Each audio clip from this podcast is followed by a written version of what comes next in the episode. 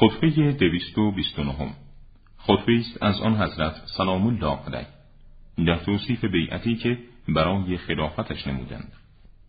شما مردم دستم را باز کردید که با من بیعت کنید. من دستم را نگه داشتم. دستم را کشیدید من آن را برگرداندم.